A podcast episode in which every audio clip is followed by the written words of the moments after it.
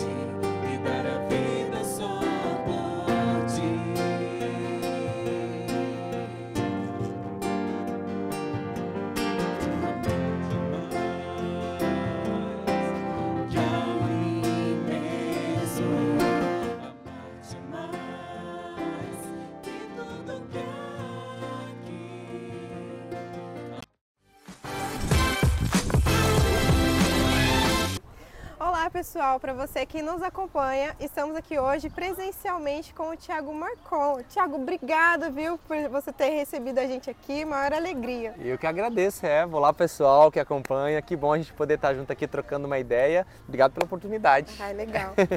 e Thiago, a gente sempre faz a pergunta, qual o seu santo de devoção para começar? Vamos lá, olha, eu tenho alguns santos de devoção, né? O patrono da Canção Nova, que é Dom Bosco, né? Também que tem um trabalho é, com a juventude, é patrono da juventude, mas também São Domingos Sávio, é, Luiz Gonzaga, que também era uma referência que Dom Bosco utilizava para os uhum. jovens, né? Ele que foi um seminarista, morreu cedo, mas numa vida de entrega. Mas eu também tenho uma devoção particular a Santa Teresa d'Ávila. Os escritos dela me ajudam demais, São João da Cruz. Então são alguns amigos assim. Aqueles que precisam mais vão recorrendo a vários. Então eu tenho alguns santos de devoção, né? Entre eles esse que eu acabei citando Imagina, aqui agora. Olha, eu rezo por uns 10 quase. Isso, não, a gente tem que agarrar a ajuda. A ajuda do céu todas são bem-vindas, né? E aí a gente vai, vai se unindo a eles. Com certeza. E você é daqui de Cachoeira? De onde você veio? Como você parou aqui? Vai falando pra gente. Eu sou missionário da comunidade de Canção Nova, já estou na comunidade há 15 anos. Atualmente resido aqui né, na missão de Cachoeira Paulista, mas eu sou natural do Paraná. Né? Sou paranaense, nasci lá numa cidade enorme chamada Coronel Vivida, interior do Paraná. É... E vim de lá, né? Saí de lá para vir para a comunidade. Então passei toda a minha, a minha infância, adolescência, a juventude lá e depois quando eu vim para a comunidade, fiz meu período de caminho vocacional, vim para Cachoeira Paulista e já, uhum. já, estou aqui há 14 anos, né? Morei um ano em Queluz, que é a nossa casa de formação, uhum. depois eu vim para cá. Ai, que legal. Mas é, lá tinha alguma casa de missão ou você teve que vir direto assim para cá, para conhecer mais a fundo a missão da Canção Nova? Sim, eu precisei vir para cá quando eu comecei a fazer o meu processo de caminho vocacional. Eu fazia os encontros vocacionais aqui em Cachoeira Paulista. Uhum. Então, saía do Paraná e vinha cada dois a três meses fazer os encontros Gente, aqui. É, é, a providência divina que conduziu tudo para conseguir né, viver isso. Fiz três anos de caminho vocacional para então conseguir depois, né, com um bom discernimento, entender que Deus me chamava a entregar Sim. minha vida né, no Carisma Canção Nova e já estou aí há 15 anos. Ai, que legal. E como foi você se descobrir nessa sua vocação de ser missionário, de se entregar a uma Sim. comunidade? Eu trazia dentro de mim uma inquietude. Depois que eu fiz a minha experiência com Deus, por volta dos meus 14 anos, eu tinha uma grande inquietude, um desejo de me entregar a Deus. E tudo que eu fazia não era suficiente. Então eu trabalhava na paróquia, estava no grupo de jovens, é, participava de retiros, sempre muito envolvido, né, depois que eu fiz a minha experiência pessoal com Cristo, mas nada disso era suficiente, porque existia um apelo maior. E aí eu comecei a me questionar, por quê, né? Por que eu sempre quero mais? Na verdade, não era fazer mais coisas, mas era entregar a minha vida. Ah, sim. E aí eu fui discernindo, claro, né? Fazendo um caminho, me colocando em oração, escutando Deus, vendo os sinais, pedindo ajuda, conhecendo, né? Aí eu conheci a canção nova Uhum. e vi que aquilo que eu aspirava e anseiava, eu via traduzido na forma de vida da canção nova, né? Porque chamado é assim, a gente já nasce com ele. Sim. Com o passar do tempo, a gente vai descobrindo, né, esse chamado. É como descobrir mesmo, né? Está coberto e você descobre aquilo que já está dentro de você. E aí era devido a essa inquietude. E aí, claro, que eu me identifiquei, porque vocação se dá por identificação. Você se identifica com aquela forma de vida.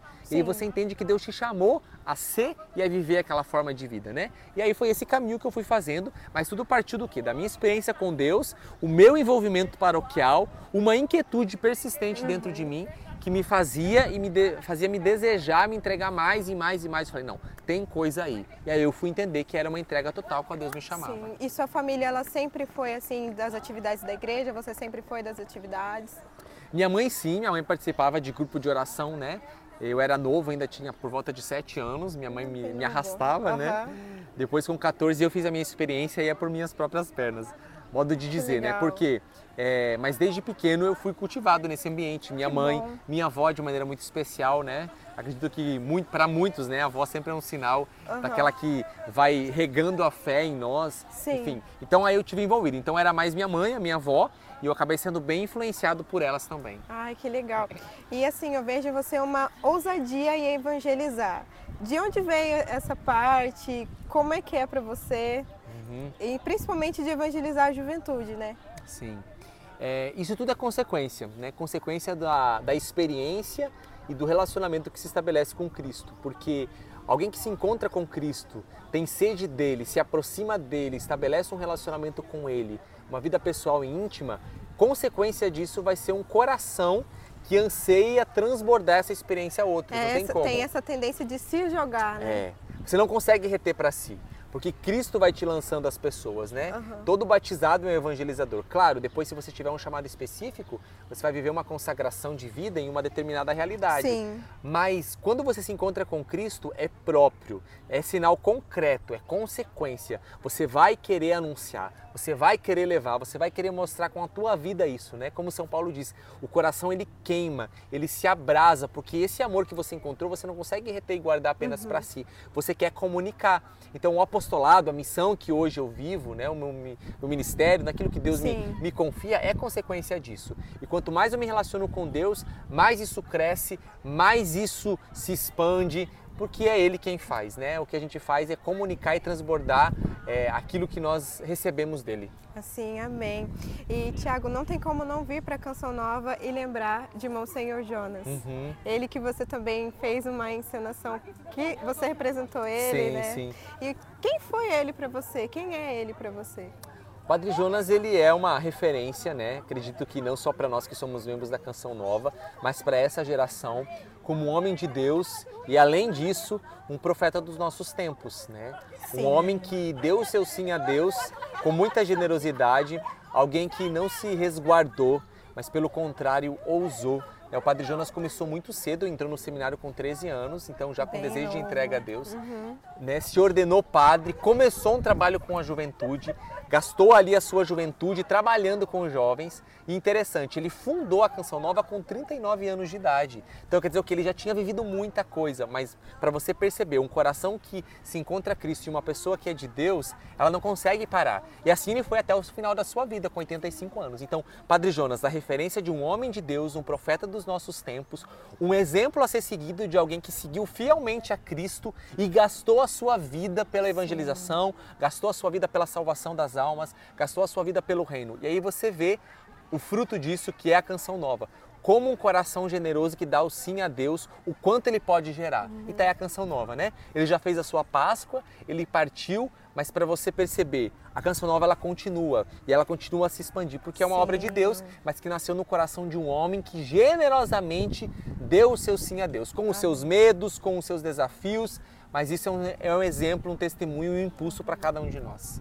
Sim, agora cabe, né, a levar o legado dele Isso. adiante. Isso mesmo. Agora é com a gente, né? Aquilo É que ele viveu quando um homem, né, temente a Deus, ele semeia muito. E aí hoje está na hora também da gente continuar levando esse legado aí adiante. Sim, com a intercessão dele. Isso mesmo, recorrer. Deixou o exemplo de vida e, claro, também agora contando com com, com seu, seu auxílio lá de cima, né? É verdade. Tiago, muito obrigada, de verdade mesmo. Fico muito feliz de você ter aceitado. Obrigado, obrigado. Eu que agradeço mesmo pela oportunidade aí. Deus abençoe o apostolado, o ministério, Amém. né? Que esse trabalho de evangelização cresça, se expanda e alcance, alcance muito mais. Amém, obrigada.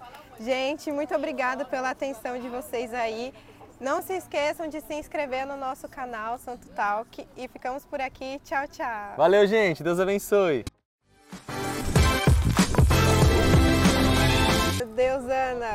Será que eu ligo pra ele? Eu falei, não vou ligar não, vou chegar lá e vou falar com ele. Chega, isso mesmo. Fez certo, fez certo. Já chegou chegando aí, ó. Ai, ai. Tá gravando já? Tá bom. Gente, para de rir.